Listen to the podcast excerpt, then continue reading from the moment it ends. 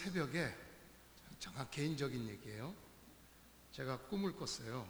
잠깐 꿈꿔서 놀래갖고 일어났는데 어떤 꿈이었냐면 우리 풀만 한인 장로교회인지는 모르겠습니다. 근데 교회에서 제가 이제 설교를 하는데 그 이런 도전을 던져줬죠. 여러분들은 왜 하나님을 믿습니까?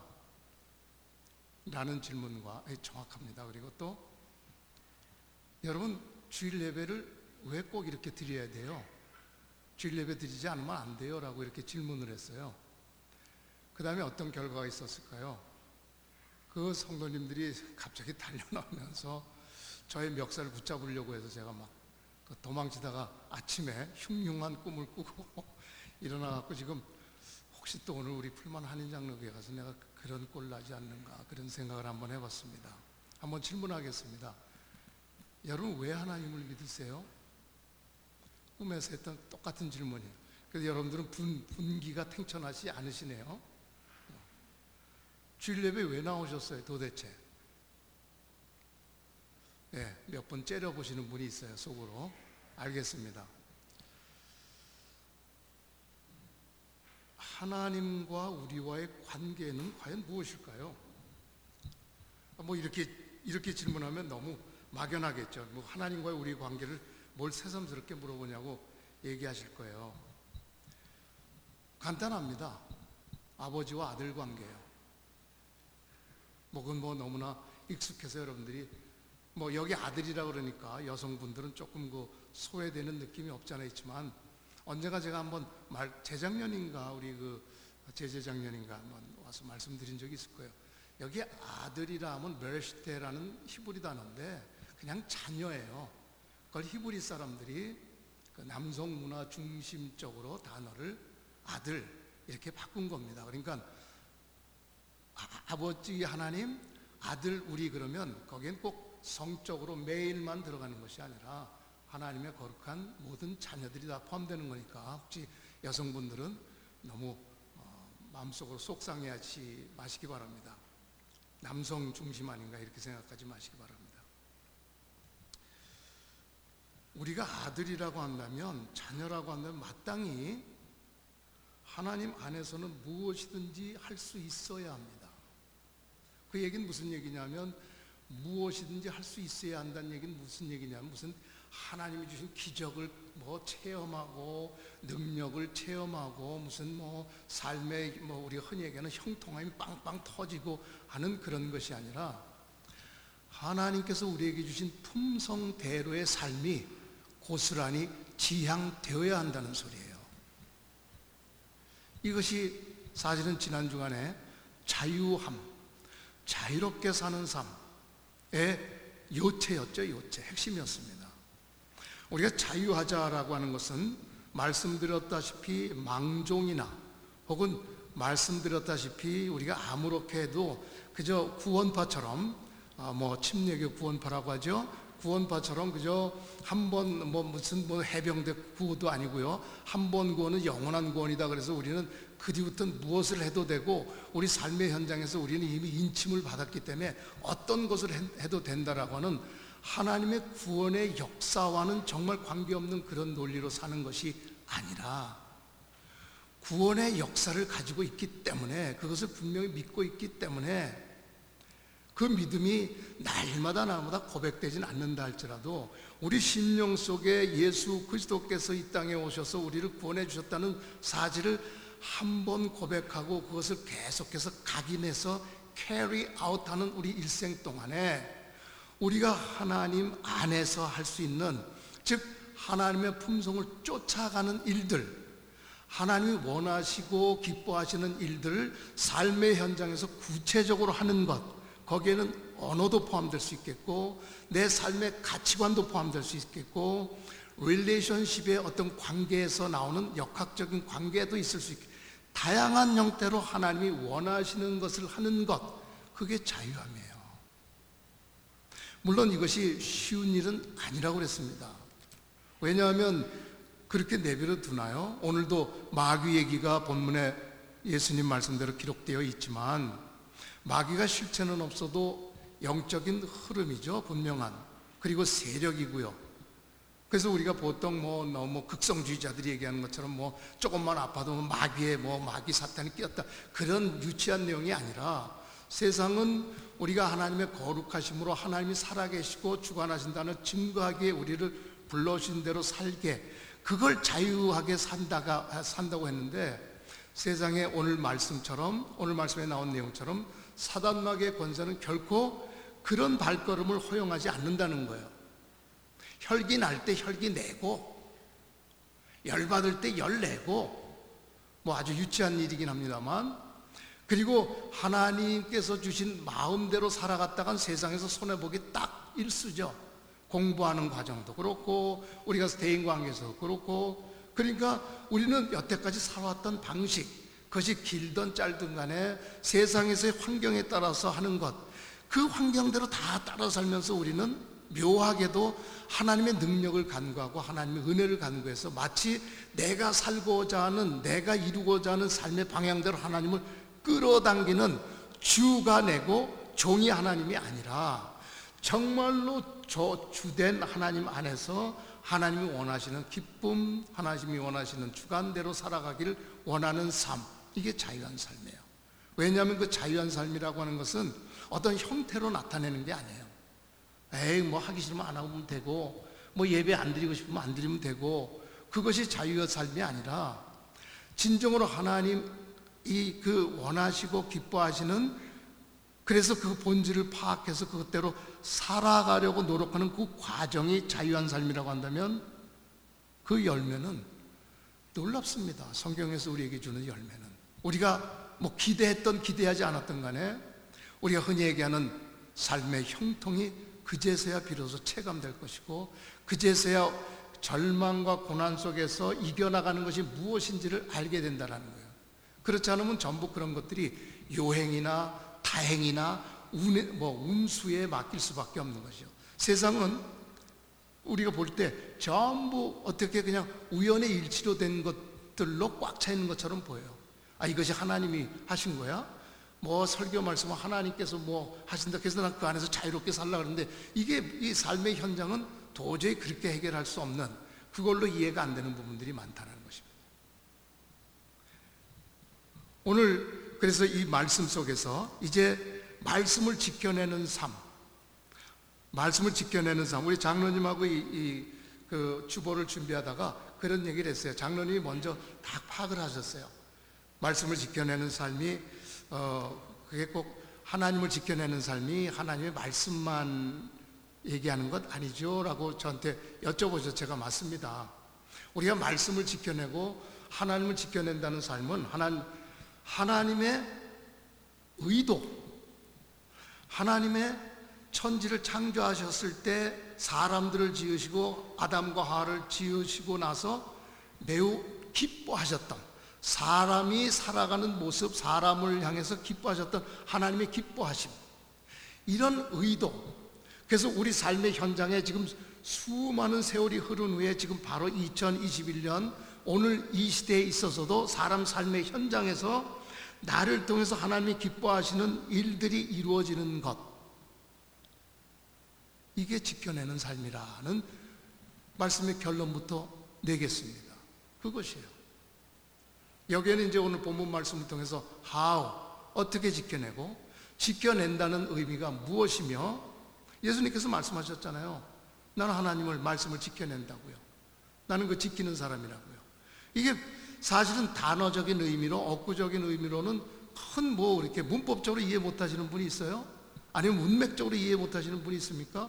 다 이해가 되죠. 근데 지금 말씀하시는 것은 문맥이나 문법의 부분에서 얘기하시는 것이 아니라 하나님을 지켜낸다, 말씀을 지켜낸다라는 의미가 진짜 무엇인지 그것을 무엇과 연결시키고 있냐면 하나님을 믿는 일과 연결시키고 있고 더 구체적으로 얘기하면 진짜 하나님을 믿는 일과 연결시키고 있다는 것입니다. 우리가 하나님 안 믿고 교회 물론 그렇게도 오는 분이 있겠지만 대부분 하나님 믿다라고 얘기하지만 정말로 하나님을 믿는 일이 무엇이냐는 얘기입니다.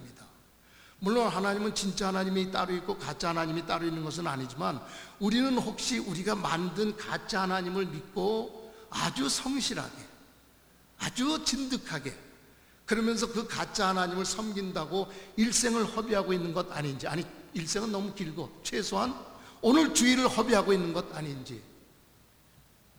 그 세상은 공짜가 없잖아요.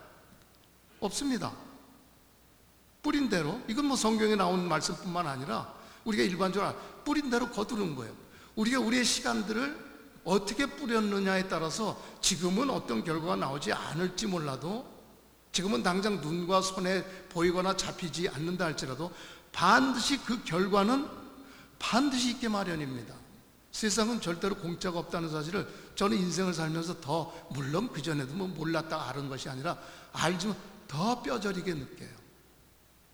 보이지 않는 곳에서 하나님의 말씀을 붙들고 성실하게 살려고 했던 그 순간들이 잊혀졌지만 그 순간들은 언제 어디선가 마치 물리학에서 얘기하는 양자 역학처럼 뭔가와 결합이 돼 갖고 큰 덩어리로 내 삶에 다가오는 것을 수없이 느꼈습니다.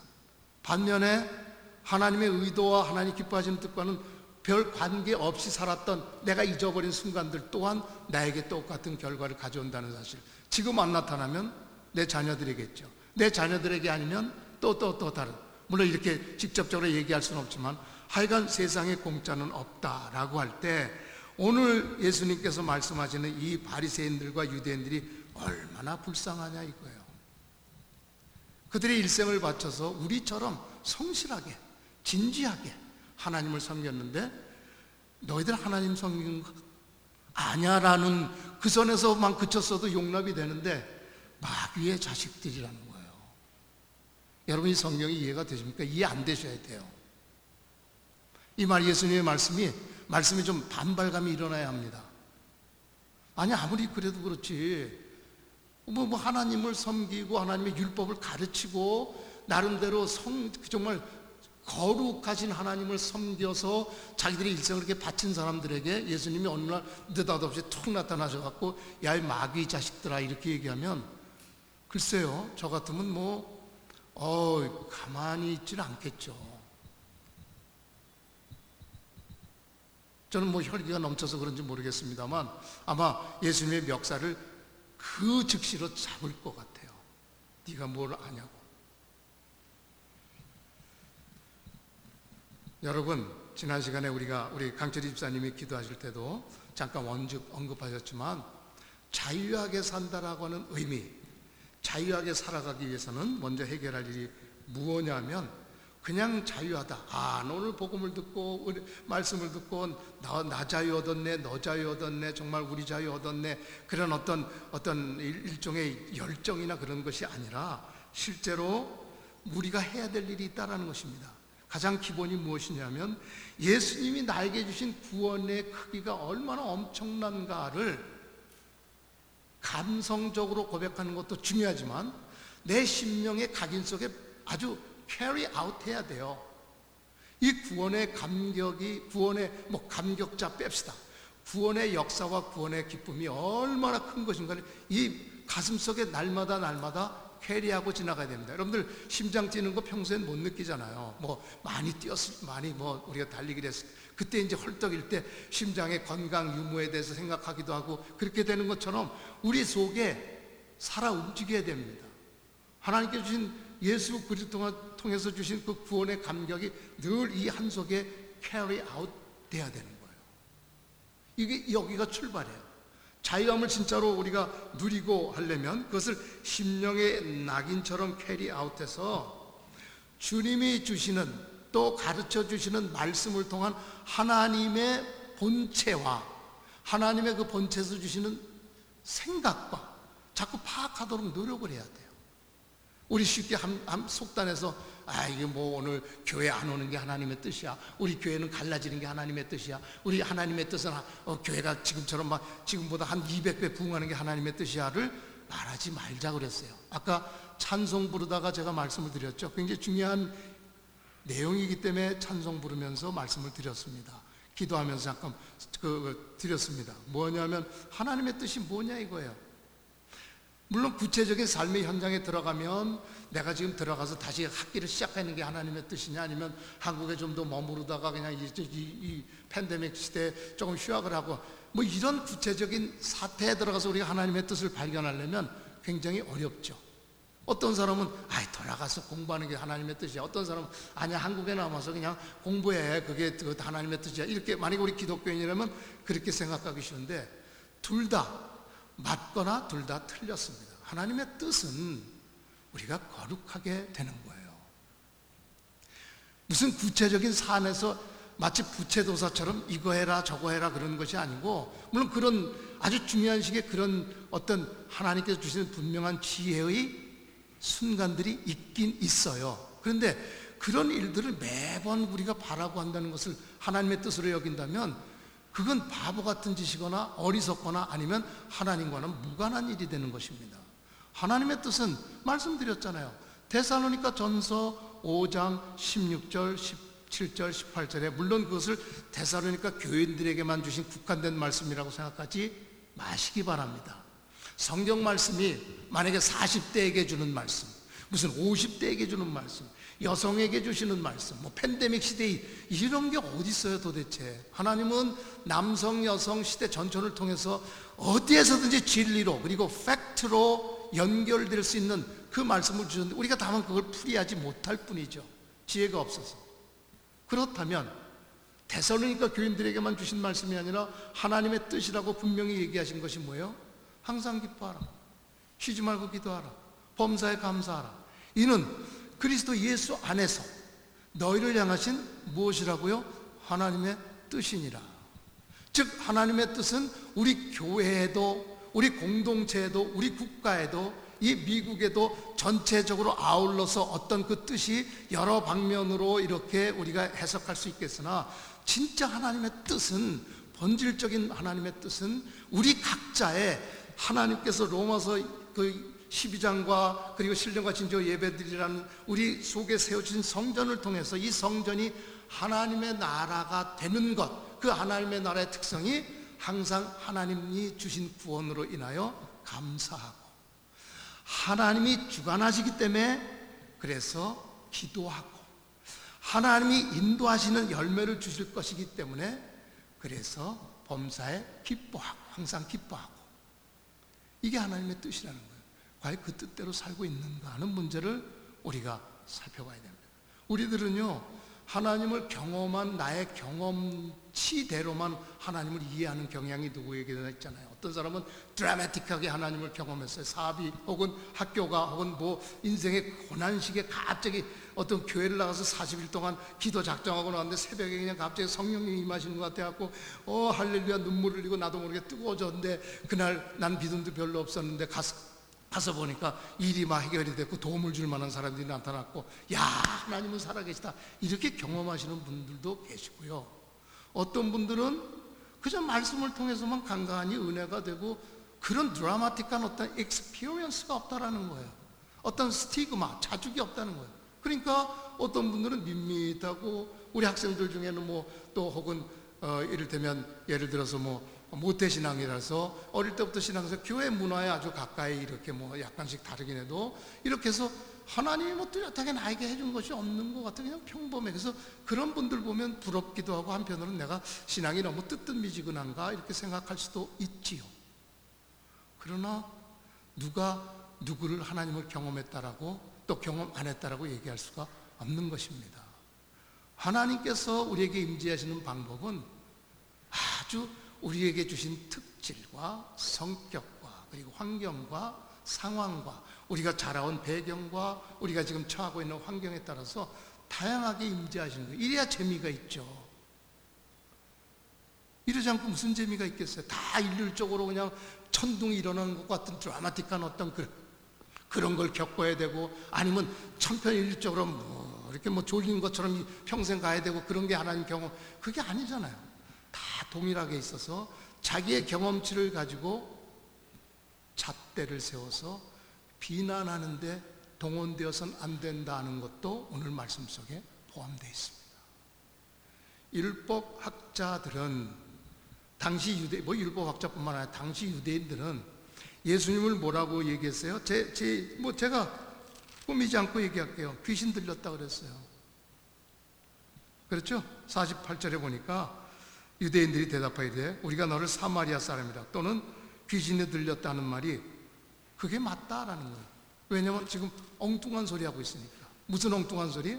하나님을 잘 믿고 있는데 안 믿는다고 얘기하고 그리고 뭐 갑자기 무슨 뭐 이제 그 뒤에 얘기가 되겠지만요. 우리가 오늘 봉독하신 본문 뒤에 얘기가 되겠지만 갑자기 뭐 아브라함도 내가 안다는 둥 역사적으로 아는 것이 아니라 뭐 그가 나를 위해서 예비했다는 둥 이게 이상한 거죠.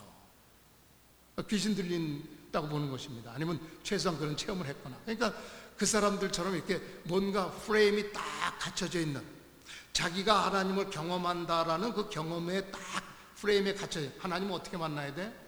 들어올 때부터 완전히 포복절도로 들어와야 돼.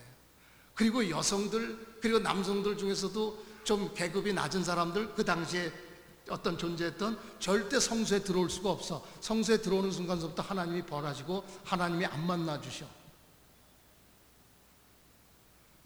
그런 거죠. 그런 프레임. 그 프레임 속에서 예수님을 비난하고 비난의 정도가 넘어서 정죄하고 정죄의 정도가 넘어서 결국 예수님을 십자가로 못 박아 죽이는 죽이시는 그런 그런 내용들이 이제 전개가 되고 있죠. 우리가 잘 아시다시피 이런 맥락에서 예수님이 강조하시는 내용이 뭡니까? 야, 정말 내가 그렇게 진리를 강조하고 말해도 믿지 않는구나. 왜? 너무 쉬워서 그러냐? 너무 쉬워서 그래? 아니면 무슨 뭐 학, 학술적인 그런 용어들과 그런 논리들과 그런 걸로 너희들에게 들이밀어야 너희들이 좀 믿겠냐? 너무 쉽잖아요. 뭐가 쉽냐면 나 하나님이야. 하나님의 아들로 내. 자, 문법적으로 얘기합시다. 이해 못할 부분이 있나 보세요. 나 하나님의 아들인데 때가 되어서 하나님의 계획, 경륜에 따라서 이 땅에 왔어. 나는 성령으로 잉태했거든. 여러분들이 문법적으로 이해 못해요? 그래서 이제는 하나님을 다시 바라보는 리셋의 의미를 가지고 하나님을 다시 보지 않으면 너희들은 미안하지만 전부 하나님 믿지 않는 그선 지나서 마귀의 자식들이라고 부를 수밖에 없다. 어때요? 어렵습니까? 지금 얘기한 내용이 안 어렵죠. 너무 쉬우니까 안 믿는 것 같아요. 여기에 무슨 뭐, 어, 뭐좀 엉뚱한 얘기입니다만, 피타고라스의 정리를 들이밀고, 무슨 어떤 과학의 무슨 방정식을, 철학자의 깊은 철학을 들이밀고, 예화를 몇 개 보여주고, 그래야 믿을 겁니까? 안 믿는 거예요. 그래서 오히려 더 그 예수님을 정말로 귀신 들렸다고까지 얘기하는데 그런데 예수님도 이해하십니다. 말씀 내용을 차근차근 살펴보면 그래 너희들은 안 믿을 수밖에 없어 지금 그렇게 그렇게 돼 있어. 왜냐하면 믿음에 자유함이 없잖아.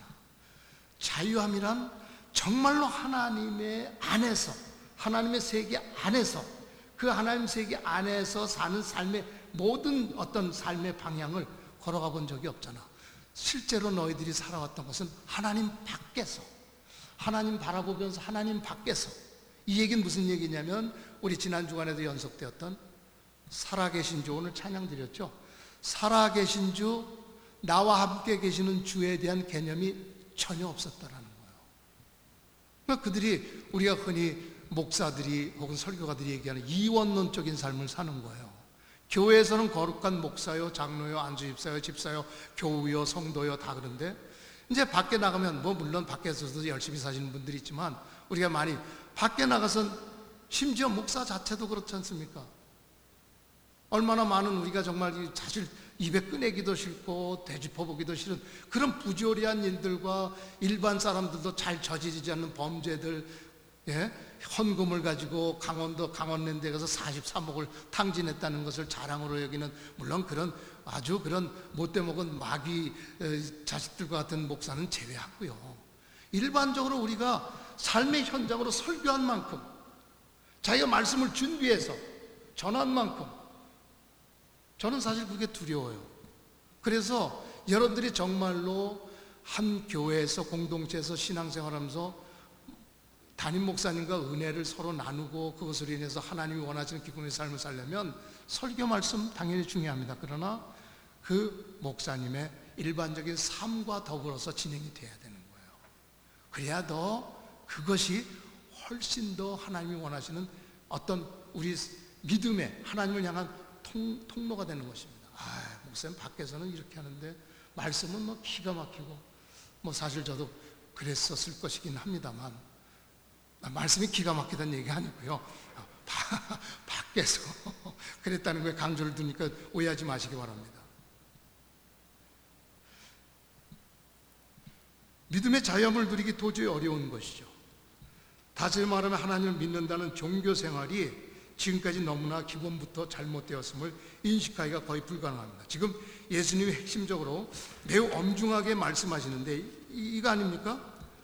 그러면서 아주 청천벽력 같은 말씀 아까 말씀드린 대로 유대인들과 그 몰려섰던 종교 지도자들과 모든 사람들에게 너희들은 마귀에서 났다. 44절 말씀 아까 읽어드린 대로 그대로예요.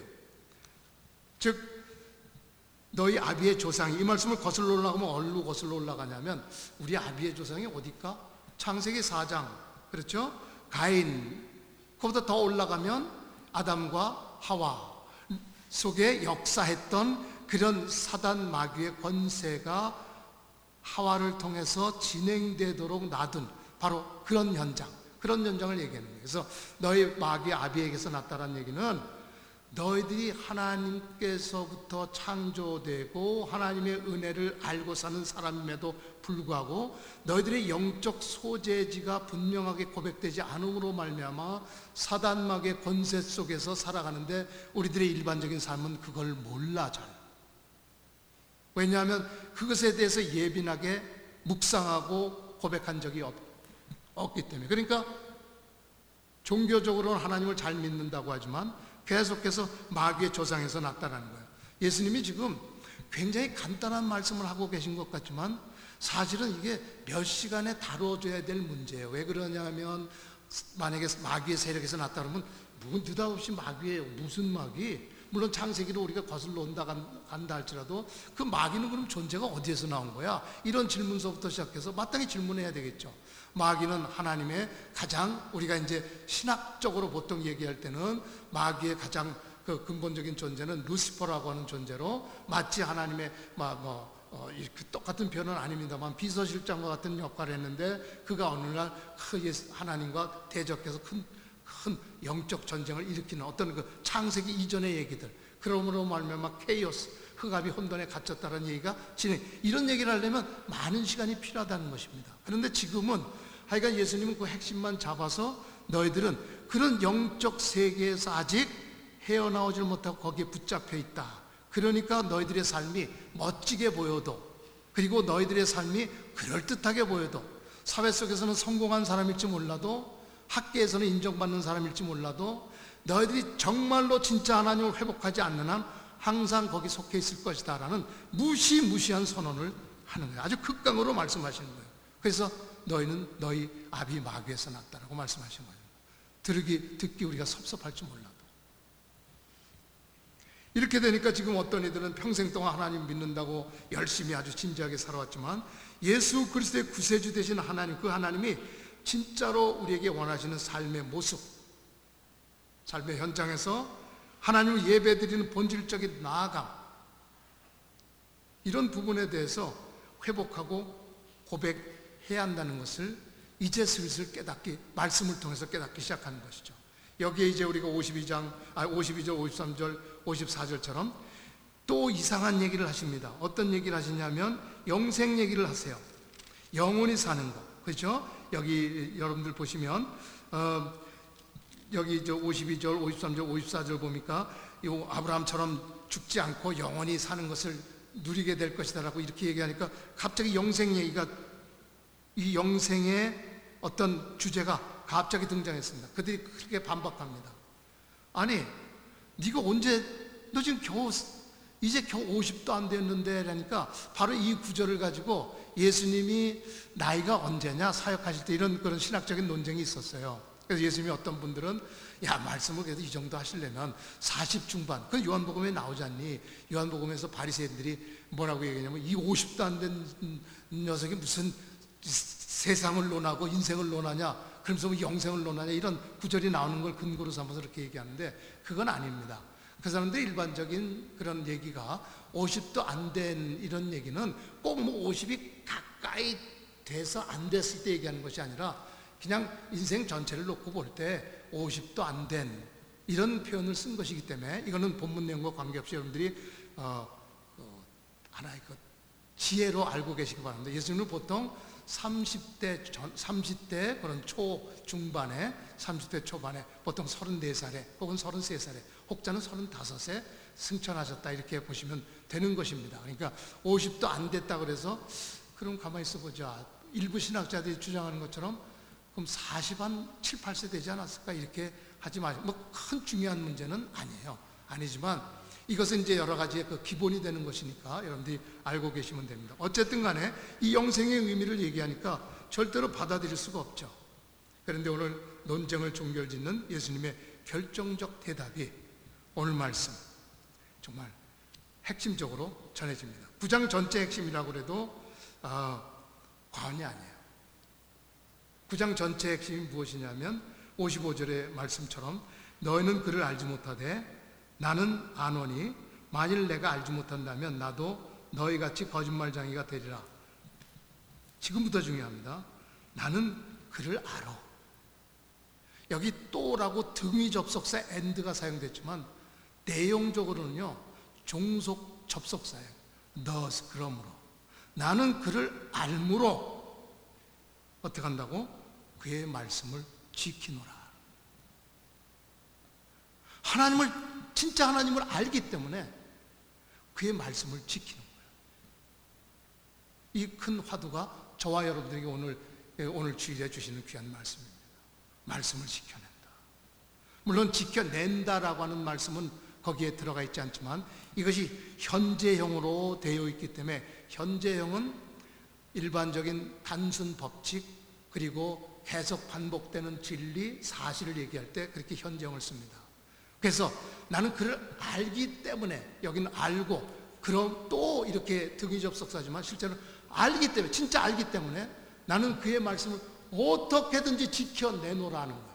어디에서 과거에도 그랬고 물론 예수님이 뭐 이들과 논쟁한 시기는 뭐이 어, 땅에 오신 지 뭐 30 년 정도 되셨겠지만 과거에도 그랬고 지금도 그렇고 앞으로도 그런 그러므로 무엇이냐면 너희도 하나님의 말씀을 지켜내는 삶을 살라는 것입니다. 단순히 예수님이 자기 자신에 대한 어떤 광고, 나는 이런 사람이야, 나는 이런 사람이야 라고 끝나는 것이 아니라 항상 말씀은 우리가 이해할 때 그 말씀 속에서 역사서든 선지서든 혹은 서신서든 복음서든 관계없이 예수님께서 혹은 다른 선자가 얘기했던 내용이 있다면 그것은 단순히 우리에게 지식 전달을 하려고 하는 것이 아니라 항상 여러분들이 성경 말씀을 대할 때, 하나님 말씀을 대할 때 이렇게 이런 태도가 있어. So what이라는 so what. 그래서 예수님이 지켜내셨는데 so what. 그래서 어쩌라고? 라는 질문이 여러분들 속에 있어야 하나님이 주시는 음성을 제대로 발견할 수가 있는 것입니다. 발견하도록 해야 돼요. 그러니까 예수님이 지켜냈다라고 하는 것은 달리 말하면 우리 불만 한인 장로교의 성도 여러분 젊으나 혹은 연세가 드셨거나 남자이거나 여자이거나 말씀을 전하는 자이거나 듣는 자이거나 말씀을 지켜내는 삶을 살라는 것이죠. 그래야 진짜 하나님을 여러분들이 믿는 판단 하나님이 하실 거 아니에요. 정 목사가 하는 것도 아니고 여러분들이 누군가를 향해서 하는 것도 아니고 그래서 그 안에서 자유한 삶을 우리가 살게 되는 것입니다. 말씀을 지킨다는 의미 우리 장로님하고 아까 어, 잠깐 말씀 나눈 게 있었다 그랬죠. 그 말씀을 지킨다는 의미는 반복적으로 얘기하면 하나님의 의미, 우리를 향하신 의미. 하나님은 무엇이시라? 하나님은 사랑이시라. 그 사랑, 그 사랑을 지켜내는 그 일, 말씀을 지켜내는 일이에요. 하나님이 우리를 보시, 지으시고 심히 좋아하셨다라고는 하나님의 기쁨을 지켜내는 것입니다. 너무 간단해서 안 믿는 것 같아요. 너무 간단해서 죽이려고 하는 것 같아요. 예를 하나 들어볼게요.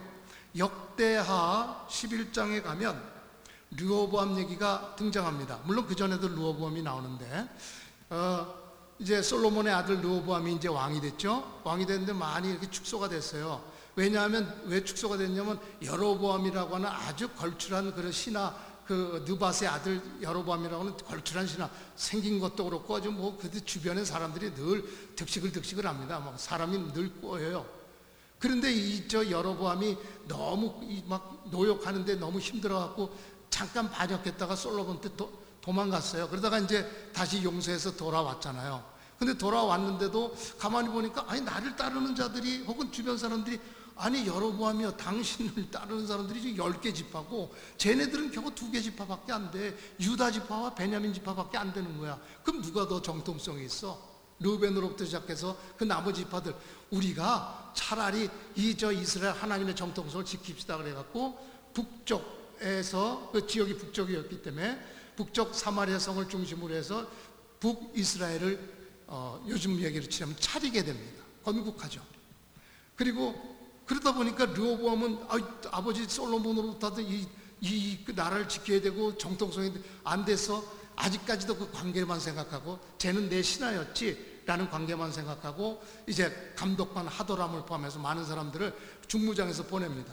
까불지 말고 어, 빨리 나한테 돌아오라고. 근데 어떻게 됐어요? 가서 하도람이 갔다가 물론 누, 어, 저, 여, 누, 저 뭐예요? 그, 누, 갑자기 저 르호보암도 자기 그 말을 타고 멀리서 이제 쫙 하도람 앞세우고 많은 군사 앞세우고 북이스라엘로 갑니다. 뚜그닥 갔는데 갑자기 거기서 나오더니 하도람 하도람은 또 딱 장군 차세라고 막 아, 이리 오너라 이래 돌로 맞아 죽었어요. 그 갔던 사람들 다 물론 성경에 세세한 내용은 없지만 혼자 갔겠어요. 많은 사람들이 다 맞아 죽고 르호보암은 그저 꽁무니가 빼게 도망쳐 왔습니다. 그 치욕. 야, 이건 본인 말로 하나님 뜻이 아니다. 이렇게 생각해서 베냐민 지파, 유다 지파를 모아서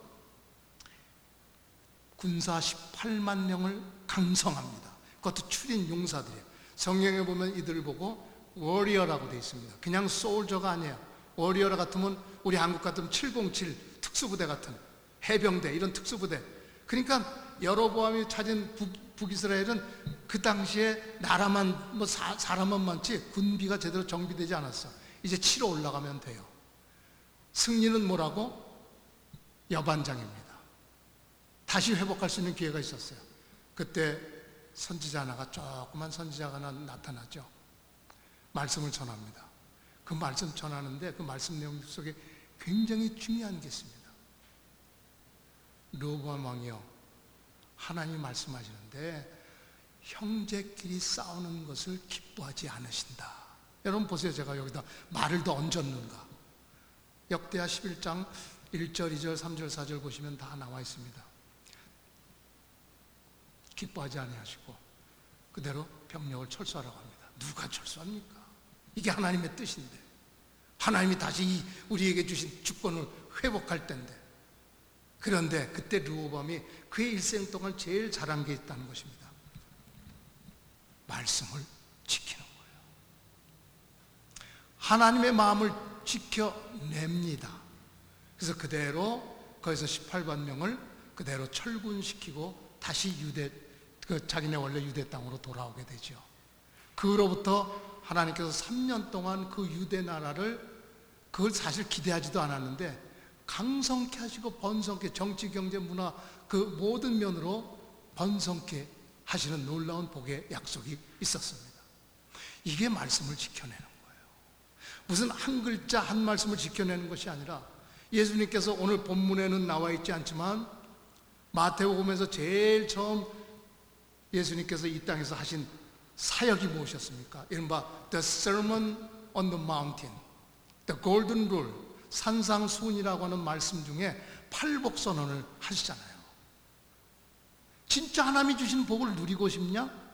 진짜 하나님을 보고 싶냐?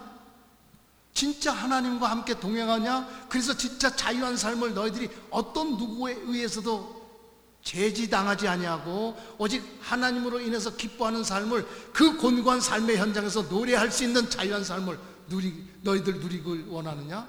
그러면 이렇게 하자라고 팔복을 하나님 예수님께서 선언하시잖아요. 오늘 그 맥락입니다. 우리가 말씀을 지켜낸다라고 하는 이 의미는 단순히 어떤 말씀 오늘 한 절 말씀 들었으니까 그 말씀을 가지고 하는 것이 아니라 정말로 하나님의 생각들 그래서 늘 선택 지점이 중요하죠. 사람들과의 관계 이런 수평적 혹은 수직적 관계에 있어서도 말씀을 지켜낸다는 것을 어떻게 적용할까? 비록 혹은 내가 그럴 수도 있고 상대방이 나에게 심한 모진 말, 오해의 말들을 할 수도 있지만 과연 이런 지점에서 내가 하나님 말씀을 지켜낸다는 것은 무엇을 의미할까라는 걸 최소한 묵상해야 된다는 거예요. 실제로 그렇게 하진 못해도. 그래야 우리의 삶이 하나님 쪽으로 자꾸 걸어가는 것이 되는 것이죠. 그래서 예수님께서 말씀하시는 거예요. 이렇게 하나님 말씀을 지켜내는 나야말로 하나님의 아들이고 너희들은 전부 그, 그들이 이제 그들이 뭐라 그래요? 59절에 그들이 돌을 들어 치려 하거늘 예수님께서 얼른 몸을 피하시는 장면이 오늘 본문 말씀인데 오늘 본문에서 주시는 핵심은 간단해요. 말씀을 지켜내라. 알겠어요. 근데 어떻게 지켜내라고? 우리가 성경에서 how to가 빠지면 재미없잖아요. 예수님 말씀에서도 오늘 본문 속에서는 물론 이 말씀이 구체적으로 어떻게 how to는 없지만 분명히 말씀하시는 건 바로 그것입니다. 자기 성찰로부터 출발되어야 된다는 거예요. 지금 바리새인들과 유대인들이 제일 못하고 그 못한 데서 출발했던 그, 그 critical point는 뭐냐면 자기 성찰이 없는 거예요. 하나님을 바라보는 자기 성찰. 하나님이 진짜 원하시는 그런 모습들, 삶의 모습들에 대한 자기 성찰. 이 성찰이 없으니까 그냥 외부에 있는 하나님만 보고 그 하나님 이렇게 원하셨고 저렇게 원하셨고 이렇게 예배를 드리고 영광을 받으시고 하나님께서 내가 사업이 잘 돼야 영광을 받 자기 프레임 속으로 그저 하나님을 갖다가 그렇게 결론을 짓는 것이죠. 언제 하나님이 너희들 사업 잘 되고 너희들 박사학위 생각한 것보다 빨리 받아야 내가 영광을 받는다. 언제 말씀하셨어요? 그런 말씀하신 적이 없습니다. 고난의 현장에서도 그가 하나님의 영광의 통로가 되기 위해서 자기 성찰을 통해서 자기 성찰이란 무슨 철학적인 단어 어떤 문학적인 단어 같지만 우리가 신앙적인 용어로 얘기하면 자기 묵상이죠. 이런 묵상들이 반드시 먼저 진행돼야 된다는 것입니다. 요한복음의 오늘 말씀에는 그런 부분이 별도로 구체적으로 진행되어 있지 않지만 예수님께서 보여주신 모습과 예수님께서 사역 중간중간에 보여주신 모습과 그리고 예수님께서 말씀 중에 암묵적으로 말씀하시는 내용들은 바로 그것입니다. 내 자신을, 내 자신을 먼저 살펴보는 일들이 가장 먼저 진행돼. 하나님 앞에서. 뭐 소크라테스처럼 뭐 내 자신을 알라, 내 처지가 어딘가 이런 그런 차원에서 머무르는 것이 아니라 하나님 앞에서 가는 과연 나는 누구신가? 우리 지지난 시간에 말씀드렸던 코람데오 하나님 앞에서의 삶이 성찰되어야 된다는 거예요. 그래야 적든 크든 실행이 되든 안 되든 내 말이 내 행동이 내 관점이 내 관념이 내 개념이 내 삶의 목표를 향해 걸어가는 내 어떤 일들이 조금씩 조금씩 거기에서 하나님이 기뻐하시는 쪽으로 우리가 걸어갈 수 있는 것입니다. 이것은 정 목사도 어느 누구도 여러분들에게 이것이다 라고 얘기할 수는 없는 것이에요. 그리고 마지막 두 번째로는 뭐라고 얘기하시냐면 거룩함을 지향해야 한다. 하나님이 거룩하시니 너도 거룩해라. 라는 것입니다. 자, 여기서 거룩함의 정체를 우리가 다시 한번 정리하고 지나갑니다. 거룩함이 뭐라고요? 오늘처럼 예배 드린 날에는 양복 입고 넥타이 메고 그래도 걸음걸이도 여기 내려갈 때도 좀 조신조신하게 내려가고 그래서 쫙 이렇게 모습 이런 거룩함 이 물론 거룩함이 하나의 표현일 수 있지만 거룩함은 요체는 하나님을 사랑하시는 겁니다. 그게 거룩함이에요. 여러분들이 자녀를 사랑하시듯이 여러분들이 부모님을 사랑하시듯이 그 이상으로 하나님을 마음속에 두고 있는 거예요. 그래서 매일 연락은 안 해도 매일 이렇게 저렇게 해라 얘기는 안 해도 아유 어머니 잘 계셨어요? 매일 연락은 안 해도 그 마음속에 마치 고향처럼 하나님을 어머님을 아버님을 혹은 내 자녀들 생각해서 저도 제 자녀를 위해서 매일 기도하지는 못해요 솔직히. 그러나 반드시 생각은 합니다. 그런 거죠. 이게 바로 무엇이냐면 거룩하심이에요 거룩함의 의미는 하나님을 정말로 사랑하기를 힘쓰고 애쓰는 것입니다. 이 사랑은 본질적으로 되질 않잖아요. 여러분들 사랑이 저절로 되면 마치 에로스처럼 한눈에 보고 뿅 반해서 어우 나도 모르게 막 이렇게 그런 어떤 이모셔널한 감정이 일어나면 뭐하러 사랑하라고 그러겠습니까? 안 되잖아요. 그러니까 애쓰고 하나님을 사랑하기를 애쓰고 힘쓰라. 그러면 그것이 거룩의 출발이 되는 거예요. 하나님을 사랑하고 애쓰면 누가 말하지 않아도 미리 준비하게 되고 하나님을 사랑하기를 애쓰고 힘쓰면 아 성도를 교우를 혹은 주변의 사람들을 조금 더 깊은 배려로 바라보게 되고 자꾸 그런 것이 하나님 사랑하고 애쓰는데 그게 거룩의 모습들입니다. 오늘 이것을 통해서 예수님이 말씀하시는 정말로 오늘 핵심적인 그 제목, 여러분들이 얘기하는 제목 무엇입니까? 말씀을 지켜내는 삶이 비로소 한 주간 동안 우리에게 진행될 것입니다. 이 말씀으로 한 주간 넉넉히 승리하시고 곳곳에서 정말 말씀을 지켜내는 복된 약속의 통로가 열리기를 주의 이름으로 축원합니다. 기도하시겠습니다.